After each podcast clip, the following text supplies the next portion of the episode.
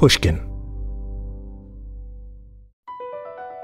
BP added more than $70 billion to the U.S. economy in 2022 by making investments from coast to coast. Investments like building charging hubs for fleets of electric buses in California and starting up new infrastructure in the Gulf of Mexico. It's and, not or. See what doing both means for energy nationwide at bp.com/investing in America. Where do you see your career in 10 years? What are you doing now to help you get there? The sooner you start enhancing your skills, the sooner you'll be ready.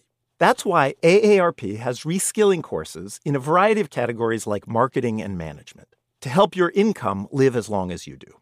That's right. AARP has a bevy of free skill-building courses for you to choose from, because the steps you choose to take today will help you love what you do in the future. That's why the younger you are, the more you need AARP. Learn more at aarp.org/skills. Apple Card is the perfect cashback rewards credit card. You earn up to 3% daily cash on every purchase every day. That's 3% on your favorite products at Apple, 2% on all other Apple Card with Apple Pay purchases, and 1% on anything you buy with your titanium Apple Card or virtual card number. Visit apple.co/card calculator to see how much you can earn.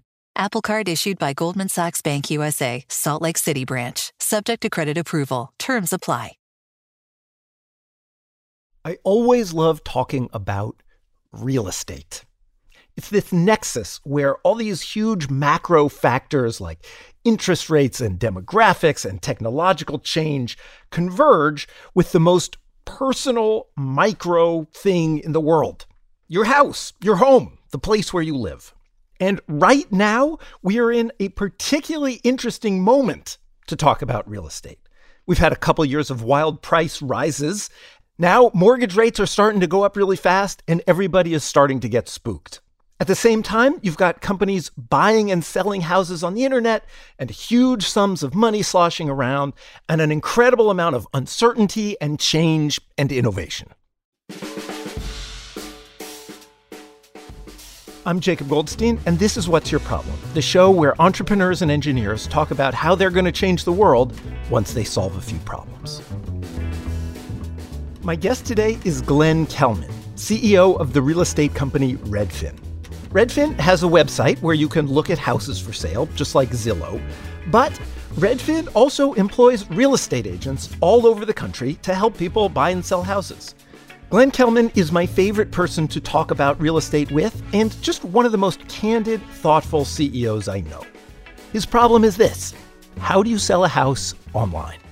You should get a better deal. You should pay a lower fee. We should use technology to make the whole process better. There should be someone who's totally on your side. And I know that sounds like a whole bunch of hokum, but it's the whole reason I got out of bed this morning, and it's the truth. Glenn joined Redfin in 2005. Earlier in his life, he almost went to medical school, not once but twice, tried and failed to write a novel, and started and sold a software company. When he joined Redfin, the company was a few guys in an apartment who had just come up with the idea of putting real estate listings on a map on the web, which obviously was a good idea, wildly popular. Zillow would soon follow, and before long, looking at houses online became a national pastime. But Glenn wanted to go further. He figured, if we can put the listings online, why can't we do everything online? Why can't people look at listings, compare prices, make an offer, and buy a house online? And he actually started trying to make it happen back in the aughts, trying to get people to buy houses on a website rather than through a real estate agent. As he told me in our interview, it did not go well. At first, there was almost no agent.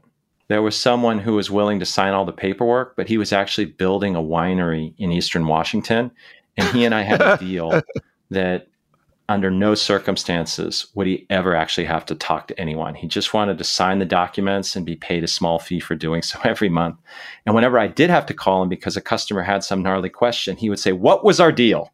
I'd say, "I'm sorry." He had his license or something? You needed him because he had the license? He had a license, and he was willing to sign all of these offers because you need a real estate agent to authorize the offer, if you will. But he didn't want to get into the messy business of actually giving people advice. And so the real issue was, first of all, people need guidance. And second of all, there are real estate agents on the other side of the transaction. The seller's agent, the agent who is listing the house. Yeah. And so if you want to do something disruptive and cool and get into Wired or Fast Company, you have to make sure that the listing agent is cool with it. And we had not done that. So we had this revolt in Seattle among all the real estate agents because suddenly thousands of people were on our website clicking a button to see a property, and the listing agent was being told that he had to show it. And then later, we would send him an electronic offer that was $40,000 under the asking price with no rationale and expect him to accept it. And that would tick him off. So for a bunch of reasons, it wasn't working. So what did you do? I just decided that whatever people want is what we will give them. And it doesn't matter whether the company's categorized as a technology company. What matters is that you got into real estate to make it better for people. And if what you're delivering isn't better, then you need to change it. And is what you realize that people want a real estate agent? I realized that some of what a real estate agent does, people really love. They like it when somebody picks up the phone. They like it when somebody's really committed to selling their house. But there are parts of it that they absolutely hate. They hate the fee. They think it's a total ripoff. They worry that the agent is trying to get an easy sale instead of doing what's in their best interests. And even now, I am an unreconstructed hippie about that. It may be that there's a different way to serve customers, but I've never lost sight of the idea that you should get a better deal. You should pay a lower fee. We should use technology to make the whole process better. There should be someone who's totally on your side. And I know that sounds like a whole bunch of hokum, but it's the whole reason I got out of bed this morning, and it's the truth. So Glenn decides that Redfin should do what technology companies try very hard not to do, hire lots of people. Not just programmers to make Redfin's website better, but thousands of real estate agents to put up lawn signs and drive actual human beings around in actual cars to tour actual homes for sale, where, you know, they can, whatever, turn on the faucets and talk about the water pressure. Glenn figures Redfin can use technology to help agents be more efficient, and that'll allow Redfin to charge customers a fee that's about half what traditional agents charge. And very slowly, it starts to work. Redfin hires thousands of employees. Revenue rises to hundreds of millions of dollars per year. The company goes public in 2017. And the whole time, Glenn is waiting for some cinematic moment when he'll know that he and Redfin have finally made it. And by cinematic, I mean, in particular, he thought it would be like a Bruce Willis movie from the 90s. I used to have a model in my head inspired by Die Hard that... You know, these guys are drilling through 7 layers of security on a vault in Nakatomi Plaza. And the final layer is, you know, destroyed by the FBI because they knock out the power grid. And these guys are dancing around, throwing money everywhere. And I just thought that someday Redfin would feel like that, that I would have this one moment where it went from feeling like an embarrassing failure to a total success. But instead, we've just kept drilling. The 7th seal is broken the way the other seals are broken by just continued drilling. And as a result, I couldn't say when Redfin went from being a failure to a success. And I'm not sure it's a complete success now because we're still drilling. Redfin's still drilling, still doing new things, trying to figure it out. One of those new things is a business called iBuying. Redfin got into iBuying a few years ago. It's this business where a few big companies will basically buy your house for cash over the internet, then turn around and try and sell it for a profit. iBuying was in the news last fall when Zillow said they had lost hundreds of millions of dollars in just a few months in the iBuying business and were getting out of it. Later in the conversation, Glenn and I talk about what happened with Zillow and the risks Redfin is facing. But before we got to that, we started out with some iBuying basics. First off, who sells their houses to iBuyers like Redfin? There are people who want to sell a house without having to clean it up every day so that someone could tour it. They just want the money right away. And some of that is about convenience. You just want someone to buy it lock, stock, and barrel on the spot. Another reason that people do this is because they see the home of their dreams. They're bidding against cash investors, which has become increasingly prevalent, and they get the money out of their old place in 3 hours on a Sunday afternoon. And these iBuyers provide that liquidity. We are the ones who say, listen, your house is worth about $700,000. I think if we fixed it up, we could probably sell it for 730, 740, but we'll give you the 700 right now. And that has been wonderful for some people, but it's a trade-off. You get a little less money for a same-day sale or a near same-day sale. So when an iBuyer buys a house, well, when Redfin buys a house as an iBuyer, what do you do with it? We fix it up, get it back on the market, and sell it to another home buyer. So being an iBuyer, you don't affect inventory. You don't affect the amount of homes net that are for sale for people who want to buy houses and live in them. Not at all. We're not going to sell the homes that we own to institutional investors. We're only going to sell them to families who are going to live in those homes. So I want to just kind of step back for a minute and recognize that iBuying, this thing that you're doing, is something that just suddenly appeared in the world a few years ago. And I want to ask you, like, why? Why did this come into existence, you know, when it did? There's two or three things that kind of had to happen for iBuying to come into existence. Number one, okay, all the pictures of houses had to be available on a website. Because if you're going to price a property without ever setting foot on it, you at least need to be able to preview all the photos. So step one is sort of the first wave of like what ordinary people, I think of when they think of real estate online. They think of Redfin and Zillow and Trulia, and just being able to go online, see all the pictures, look at a map and click and see the house and click through the pictures. So that's the first thing. Yeah. Okay. Then step two. And so the second step was just machine learning to process all this information and spit out a price. So Redfin, Zillow, many other parties have these automated valuations that they publish on a website. And if you're able to do that for almost every address in America, sooner or later, the question comes up, would you pay for it? Would you put your money where your mouth is? Right. And then the third big change is that the cost of capital just radically changed. Meaning it got cheaper for big tech companies to get money from investors, right? Yes. You told me a few years ago a story that I still think about all the time, not just in the context of iBuying, but in the context of the economic world that exists now. Do you know the story I'm talking about?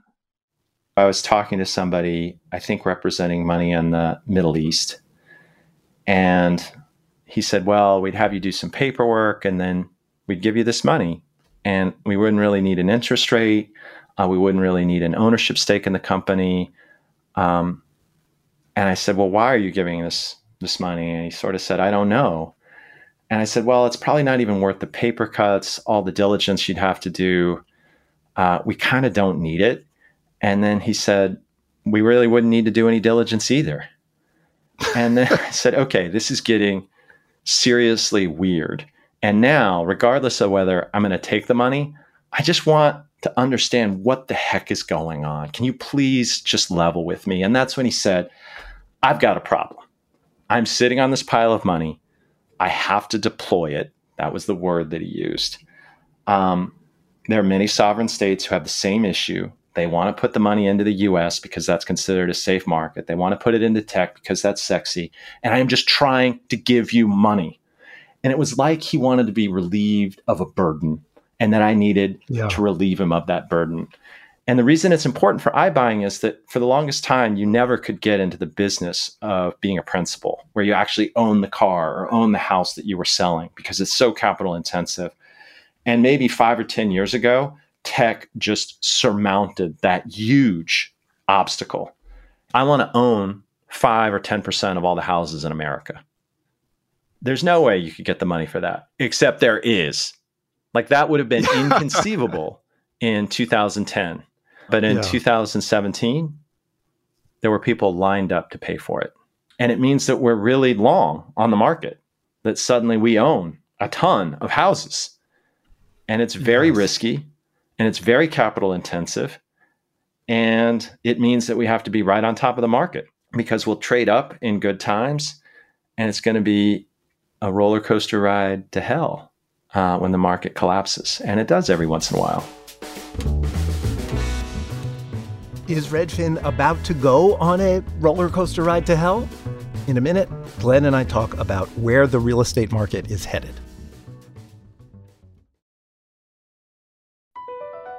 BP added more than $70 billion to the U.S. economy in 2022.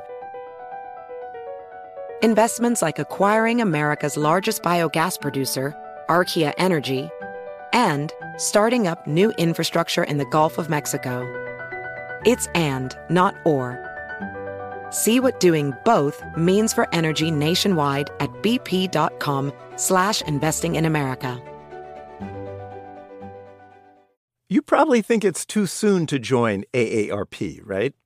Well, let's take a minute to talk about it. Where do you see yourself in 15 years? More specifically, your career, your health, your social life. What are you doing now to help you get there? There are tons of ways for you to start preparing today for your future with AARP. That dream job you've dreamt about? Sign up for AARP reskilling courses to help make it a reality. How about that active lifestyle you've only spoken about from the couch? AARP has health tips and wellness tools to keep you moving for years to come. But none of these experiences are without making friends along the way. Connect with your community through AARP volunteer events. So it's safe to say it's never too soon to join AARP. They're here to help your money, health, and happiness live as long as you do. That's why the younger you are, the more you need AARP. Learn more at aarp.org/wisefriend. Witness the dawning of a new era in automotive luxury with a reveal unlike any other as Infiniti presents a new chapter in luxury, the premiere of the all-new 2025 Infiniti QX80. Join us March 20th live from the Edge at Hudson Yards in New York City, featuring an unforgettable performance by Grammy and Academy Award-winning singer, songwriter, and composer, John Batiste. The all-new Infiniti QX80 is unlike any luxury SUV you've ever seen. Smart enough to anticipate your needs, even before you do. Every line, curve, and detail was thoughtfully crafted so everything for every passenger feels just right. Don't miss it. Mark your calendars and be the first to see it March 20th at 7 p.m. Eastern, only on iHeartRadio's YouTube channel. Save the date at new-qx80.com. 2025 QX80 coming this summer. That's the end of the ads. Now we're going back to the show. Redfin currently owns hundreds of millions of dollars of houses scattered around the U.S. This seems scary, given both the state of financial markets and the fact that Zillow recently lost a ton of money in the iBuying business. So I asked Glenn, could what happened to Zillow happen to Redfin? Well, the first moral of the story is that you have to acknowledge that it could happen to you, or it will absolutely, definitely happen to you. So if you think somehow that your poop doesn't smell, or that you have a brain the size of a planet, it could never happen to you, that's the hubris that will cause you to fly two coasts to the sun and end up holding billions of dollars in homes that you can't sell. So it can happen to us, but our thesis for why we can be different is just our ground game. So Zillow and Redfin both focus on building websites. We've both been doing that for 15 years, but in those 15 years, Redfin has also done all the hard work to sell houses, host inspections, attend open houses, work with clients. And we've been through these terrible ups and downs that just being a website operator insulates you from. So just to be clear, the distinction you're drawing here is Redfin has real estate agents on staff all around the country, and Zillow does not. Yeah. Part of the reason that I got into iBuying is when I said I'm worried that it's too risky, that we could get long on the market and own all of these houses right when there was a downturn. It's because Adam Weiner, the proponent of that business here at Redfin, said, you're already long on the market. You've got thousands of people you have to pay. Uh-huh. And if the market goes south, we're going to have to deal with that anyway. I tell the people running our iBuying business that you are running on a knife's edge, that you have to have your finger on the pulse. I know I'm mixing all sorts of metaphors, but that's what business people do. The knife's edge is on the pulse of your finger. Sounds like a bloody outcome.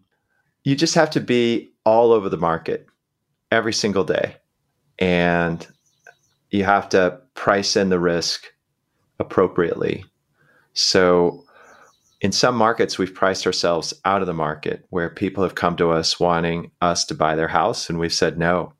Because the price they wanted was too high? Yes, we're not sure where that house will trade 3 to 6 months from now. By the time those people pack up, we get the place fixed up, we get a sign in the yard, and we get it on the market, it'll be a very different housing market. So housing 20, 30 years ago was the safest investment my parents could think of. They were unwilling to invest in the stock market because they didn't want to compete against Wall Street sharps. And they told me that housing just goes up 1 or 2% every single year. It's where you should put your money. And now I think the housing market has more characteristics in common with the stock market. Uh-huh. And part of that is because there's so much institutional activity in the housing market.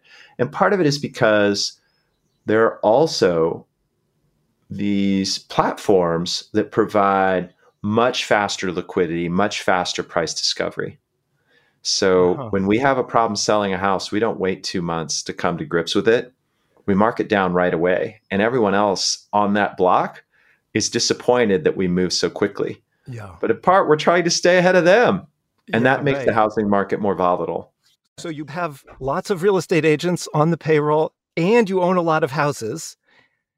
And we're at this moment in the housing market that seems, I don't know, precarious. Continuous? You tell me, precarious. So how do you navigate that potential problem? With great humility. If we have to choose between losing out on tens of millions of dollars in profits because we could have bought some houses and sold them for a profit, but there's also this risk that the whole market could disappear. We've just decided to be more conservative as an iBuyer. Are you buying specifically? We're still buying properties. Are you buying fewer? We're more selective. I mean, the first change in the housing market that you always see, and sometimes this confuses journalists, beautiful houses, corner lot, lots of light, still gets 3 offers. And you'll have a real estate agent say, I don't know why anyone's saying the housing market has softened. I just sold this house and had multiple bidders. It's the properties that aren't so pretty that suddenly have a problem. When you're really in a boom, the market isn't selective. Even the dogs sell for a song. Uh-huh. But the first sign that the market has shifted is that middle tranche of houses that have a few problems where the layout isn't perfect, where the price isn't quite right, suddenly sit on the market. And those are the houses you have to be more careful about owning. And to be clear, is that happening now? Are that middle tranche of houses sitting on the market longer now? Are we in that turn now? Absolutely. Does that give you information about what is likely to happen next? Yes and no. So what I'm used to is a 50 basis point increase in mortgage interest rates. When that happened in 2018, there was half a percentage point. To be clear. When mortgage interest rates go up 0.5%, the housing market has a major problem. That happened in 2018. It would have led to a housing downturn if the Federal Reserve hadn't backed off and mortgage rates hadn't come back down. This time, we're looking at not 0.5%, but 3 whole percentage points increase in mortgage rates. Huge in relative terms. Yes. And so that is a massive shock to the system. There are so many buyers out there who thought they were going to be able to buy a home and can't. And I think what many observers don't appreciate about the housing market is how much it has depended over the past 5 years on the stock market. We still talk about the ratio of income to home price, but people aren't using their wages to buy a house. They're using their stock market portfolio. Some of them are paid in stock if they work at Google or Facebook. Others just have portfolios that are doing really well. And if that gets wiped out, you can't afford the down payment for a house. So we've just had a bunch of people who are in the market no longer be in the market. And I had always felt that even if the market cooled down, it would be healthy because there were so many more buyers than sellers. The price increases were 15, 20% year on year, which is obviously unsustainable. Too high. Yeah. But now there are some houses where there are no buyers. And those houses first are the ones that, as I said, do have problems. The perfect houses are still selling just fine, but there aren't that many perfect houses in the market. So you're going to just keep buying houses as Redfin through this? How do we land this? Are you going to just take a pause and say, you know what, this is a bad time to buy houses. We're going to stop buying houses now, or what? No, we're going to buy houses, but with all the risk priced into the offer. And we're going to tell the people who are approaching us, this is how we see the market. We might be wrong about it. And if you want to try to do better, we're here to help you with that too. We'll list the house and we'll test the market. Yeah. And what surprised me is how many people say, actually, no, I'll take the money. Do you think house prices are going to fall? It depends on where, but in some places, yes. So if you look at Idaho or Austin, Texas, sort of these secondary markets where people leaving Seattle went to Idaho, people leaving LA went to Austin, Texas, the home price appreciation there was 25, 30%. And that is going probably to come down. There are other places where I think it'll be more stable. There's still these powerful demographic trends. Millennials are moving. People are now free to work from wherever. And rents are still high. So rents are up 15% year on year. And it doesn't give people many choices. You know, some folks say, I'm going to step back from the housing market. I don't want to buy a place right now. And then they get another notice of a rent increase. And then they call us again. And so it's just a really tough situation for people looking to find a place to live. Yes. And so does that suggest that that prices won't fall across the board or won't fall that much? I mean, is that what that means? That's possible. That's not the market we're in right now. We're still selling houses. Yeah. Yeah. I mean, is something like 2007, 2008 unlikely? Like, I'm just trying to... Oh, I think that's very unlikely. Okay. So I'm proud that in 2008, I will give you the receipts, find the tapes. I was saying there is a huge bubble. It is going to crash. Yeah. This time, I don't believe that's the case because the people buying houses are living in them for the most part, and they're paying cash. Uh-huh. It used to be that folks were getting liar loans. You had the story of the strawberry picker buying an $800,000 home in Central California that she couldn't possibly afford unless the price kept going up. And here, it isn't a bubble in the most strict definition of the term, which is that someone is buying the home only on the expectation that it will go up, purely as a matter of speculation. People are buying homes because there's this unbridled lust for more space. People are investing more in their houses. They want to live there and they are paying cash for it. So they are just not over their skis. When we talk to sellers about discounting their house so it can sell, that conversation is so different now than it was in 2008. In 2008, they would say, listen, I'm right up against my mortgage. I cannot discount more than this because it'll be a short sale. I owe the bank that amount of money. Right. Right. They didn't have any equity in the house. Yeah. Now they say, I've got $300,000 of equity. I'm going to make a lot of money on this. Turns out it'll be $250 instead of $300. I don't like it, but it's still upside to me. So I do think it's different in that sense. But I'm worried about the economy. I'm worried about the war in Ukraine, worried about the stock market, worried about consumer confidence and mortgage interest rates. So lions and tigers and bears, it might be a scary summer. And all of that means worried about home prices. Yes.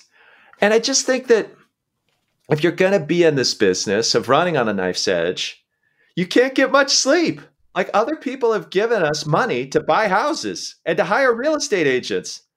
And if you were to say, oh, I was in the Bahamas this weekend, I wasn't paying attention to the housing market, you shouldn't have my job. Yeah. So it's what I've signed up for. And you keep asking me about my comfort level. I haven't been comfortable in 15 years. In a minute, the lightning round, including a few simple tips for when you're buying or selling a house.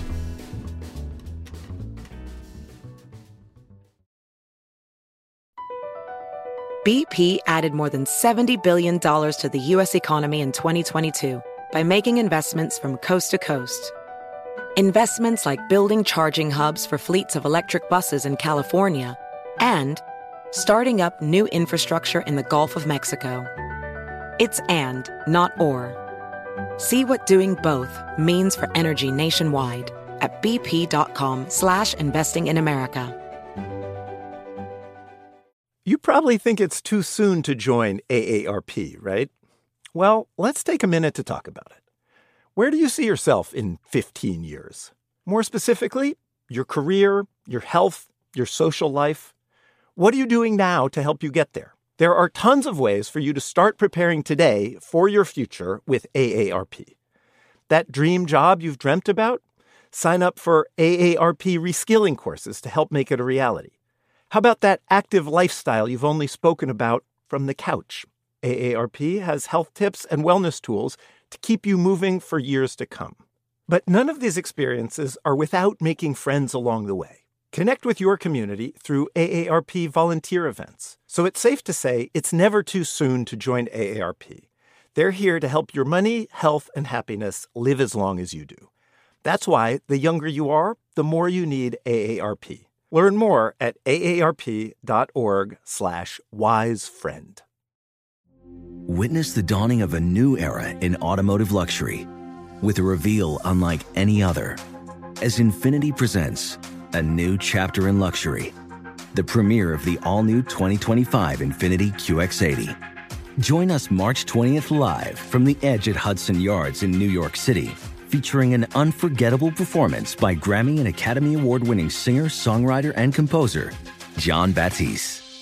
The all-new Infiniti QX80 is unlike any luxury SUV you've ever seen. Smart enough to anticipate your needs, even before you do. Every line, curve, and detail was thoughtfully crafted so everything for every passenger feels just right. Don't miss it. Mark your calendars and be the first to see it March 20th at 7 p.m. Eastern, only on iHeartRadio's YouTube channel. Save the date at new-qx80.com. 2025 QX80 coming this summer.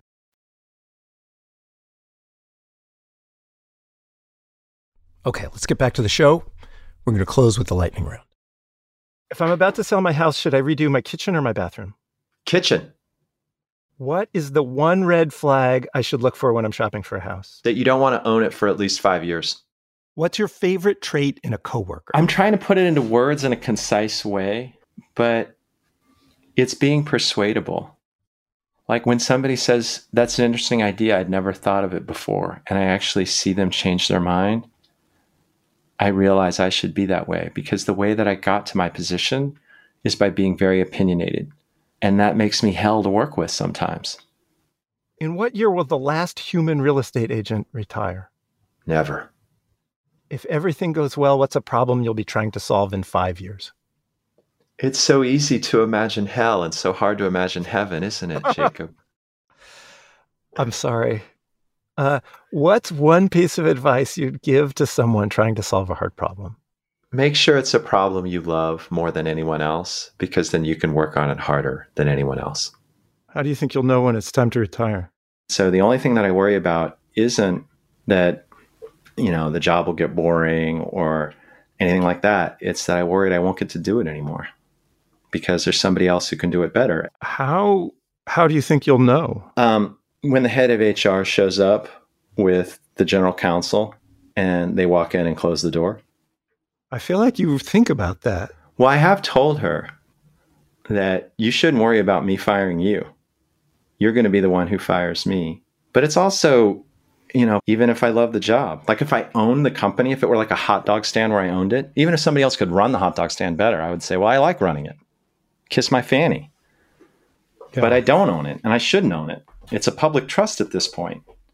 And so not only do I worry about being fired, I know this is weird, but I'm worried that our board won't realize when I need to be fired.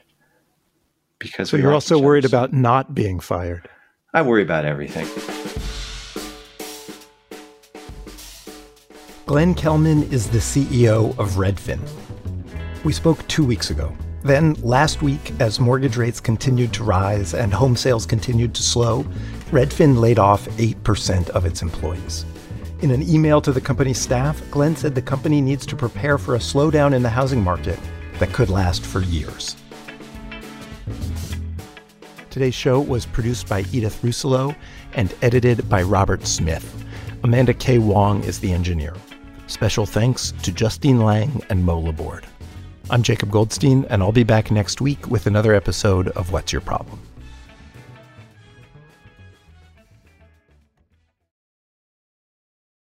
Infiniti presents a new chapter in luxury, the premiere of the all-new 2025 Infiniti QX80, live March 20th from the Edge at Hudson Yards in New York City, featuring a performance by John Batiste. The all-new 2025 Infiniti QX80 is an SUV designed to help every passenger feel just right. Be the first to see it March 20th at 7 p.m. Eastern, only on iHeartRadio's YouTube channel. Save the date at new-qx80.com. Don't miss it. 2025 QX80 coming this summer. Does money stress you out? Let Facet flip your financial chaos into clarity. Finding Facet immediately put us at ease. Facet's innovative approach to financial planning ensures your money works as hard as you do, enabling members to experience the joys of having your finances in order. And that makes us Facet for life now, I guess. Visit Facet.com, F-A-C-E-T.com to learn more. This ad is sponsored by Facet. Facet Wealth is an SEC-registered investment advisor. This is not an offer to buy or sell securities, nor is it investment, legal, or tax advice. These testimonials are from current Facet members who are not compensated. All opinions are their own and not a guarantee of a similar outcome. Ready to celebrate International Women's Day? M&M's and iHeart present Women Take the Mic, sharing empowering stories of women supporting and celebrating each other. And of course, there is a smooth and creamy companion for your listening pleasure, peanut butter M&M's, because they're just another way to help treat yourself in situations where you deserve a little added delight, like listening to your favorite podcast. So savor the deliciousness of peanut butter M&M's and spread some positivity. From breaking glass ceilings to dominating in sports and entertainment, women truly are unstoppable.